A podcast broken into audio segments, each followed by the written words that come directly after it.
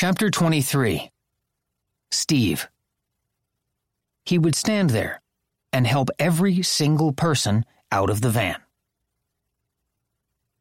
The pressure on Steve Carell to find time for his family and growing film career, along with all his work on The Office, became greater every single season. As the sixth season wound down, many Office insiders feared his days on the show were numbered. It was a frightening thought, since he wasn't only the boss on the show. When the cameras turned off, everyone continued looking at him for guidance. Kate Flannery. I knew Steve in my days at Second City in Chicago. He was hilarious, very shy and very kind. He was so committed to his character that watching him work was like taking a master class in acting. We all knew he was number one at that show, but he didn't accept that. He made it seem like there was no hierarchy. He was really just all about the work, and that was totally who he was on the show as well. He never changed. The show did not change him one bit. J.J. Abrams. Steve is a brilliant comedic actor. He brought a different color to the character than Ricky Gervais did and made Michael Scott relatable and heartbreaking. At his core, the character is so unbearably sad, and Steve really brought that out. He's also so gifted at improv. When I directed his testimonials, I was looking into the eyes of Michael Scott, not Steve Carell. It was the most surreal thing. Lee Eisenberg. When you'd engage with him before a take, he'd be talking and he'd look at you clearly. But when they would say action, his eyes glazed over and it was a subtle transformation. But in that moment, his IQ dropped 50 points. Kate Flannery. I feel like people don't acknowledge the level of mastery that he's giving each character that he plays. I don't know if he still gets enough credit for what he did with Michael Scott. Ricky Gervais. He's a great actor, a brilliant actor. There was no ceiling there for a comic performance because he was great. He's so likable. I teased him and said that he's nearly handsome. He gave such gusto to that role. It was just great. And fucking hardworking. Jesus Christ. Unbelievable. He'd have a week off and go and do a movie. Teri Weinberg. Steve is one of the most dedicated, grounded people that I think I've ever met. He was always a leader on set, and he was always the one who set the tone. He was always the one who showed up to everything, every table read. He was the first one on the set. He cared so much about the show, and he cared so much about what we had all built. We knew in time he would make the decision to leave the show and have the incredible career that he has. But you would never know every time he stepped foot on that set that he was a gigantic movie star, because it was all about the work. And it was all about the love and the respect for what our family had built, and how much he loved the character, and how much he loved being on the show. Amy Ryan. Steve is strangely generous for an actor of his caliber. A scene would finish and he'd compliment me. He'd say, What you did there was really funny. I'd be like, Really?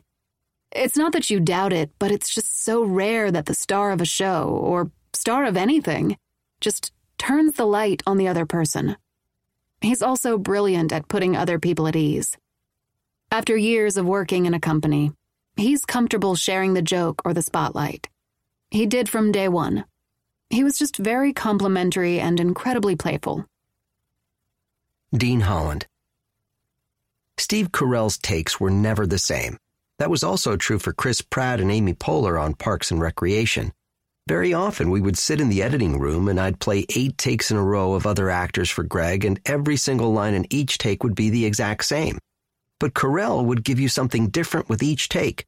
It was just a plethora of options from him. Melora Hardin. We really just had a similar instinctual understanding of the craft, and we just clicked. He was really good at making room for me to do my stuff, which is rare. Sometimes you feel like people are sitting on you energetically, but never Steve. He made our scenes a big play space where I could come in with surprising moments.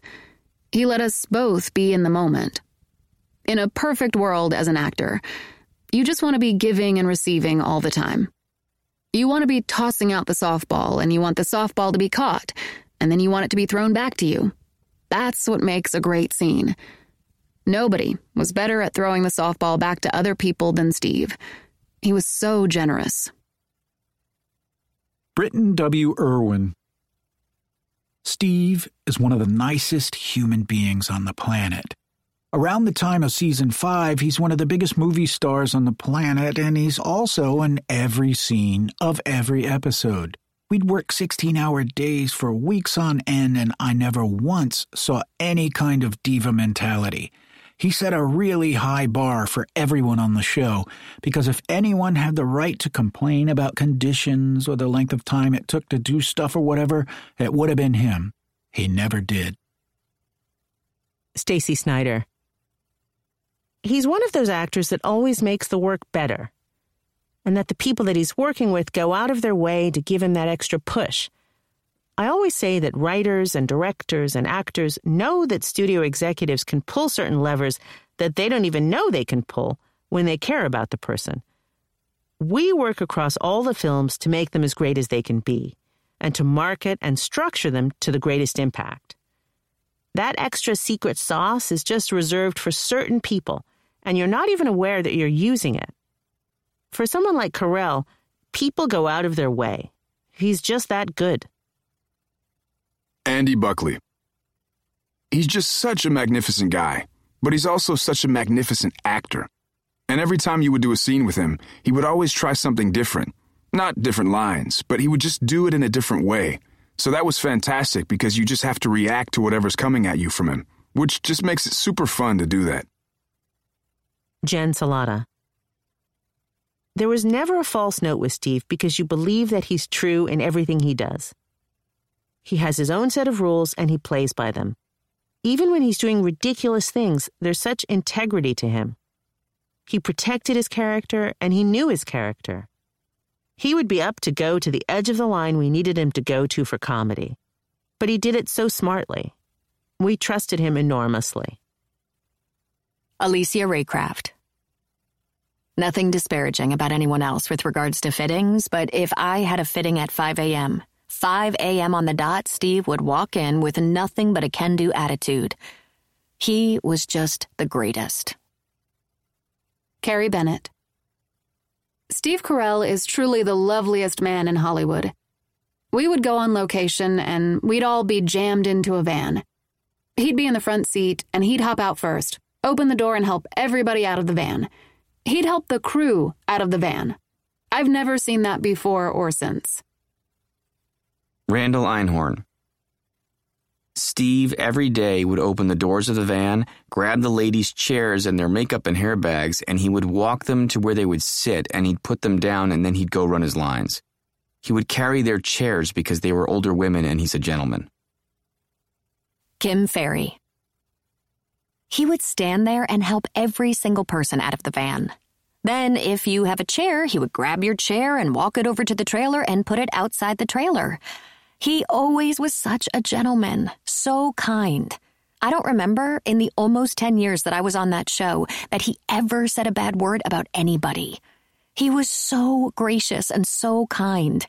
I've never worked with someone as kind as him. He's just a class act. Randall Einhorn. Steve was amazing and always a treat to watch in that he would give you different levels each take. He would try a different thing each time.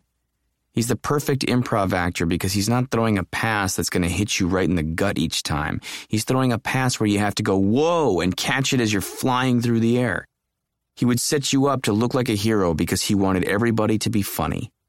He didn't want to be just the funny one, he wanted everybody to be funny. Claire Scanlon. I remember watching the very first episode I cut, which was Golden Ticket. I remember watching all the takes and being like, Oh my God, he's so much better than people know. He's just doing something great in every take.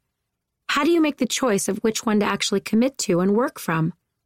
He could do vulnerability, deflection, and then a pathetic take, and then just pure broad comedy. His range was just so broad. Mark Proksch. Steve was the only one that wouldn't jump on his cell phone when we finished a take. He would go off and run his lines and try different things. I learned a lot from being around him because he worked so damn hard and would try little changes with each take.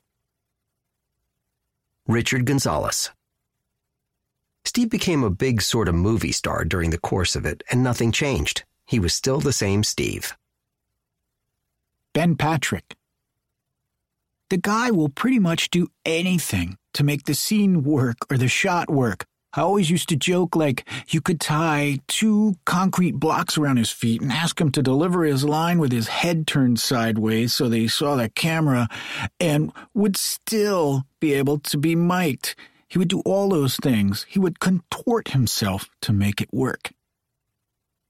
Randy Cordray. To this day, in my long and varied career, Steve Carell is the most wonderful and most professional actor and the best human of anyone I ever worked with. I hold Steve Carell to the highest level of anyone I ever worked with. He was such a professional man. What was so amazing about Steve was that, as Michael Scott, he could make your skin crawl in one scene by being such a jerk and such an asshole. And in the very next scene, you would weep for him. You bled for the man because he was so blind to his own faults. BJ Novak. He is the greatest actor alive, I think. My God. I don't know if Russell Crowe or Robert De Niro or anyone you go to as the greatest actor could do what Steve does. Robert Shafer. I don't think people understand what a grinder he is. He's in every scene pretty much, and he's driving every scene. When he's in between takes, he's looking at those pages and working. That guy's a stone cold worker, and you have to be because it's your show. So you're shouldering the responsibility. Not only that, but you're setting the tone. The star of the show sets the tone. I recently did a Criminal Minds episode, and believe me, the difference between Thomas Gibson setting the tone and Steve Carell setting the tone is pretty huge. Kim Ferry. There was only one time where he told me about being really upset. It was because on the weekend he was trying to teach his daughter Annie how to ride a bike, and he had a lot of paparazzi that started showing up outside his house and started taking pictures of her. They were saying, Hey, over here! They were kind of heckling, and at one point she was trying to ride the bike. She stopped, started crying, got off the bike, and she ran into the house. He was livid.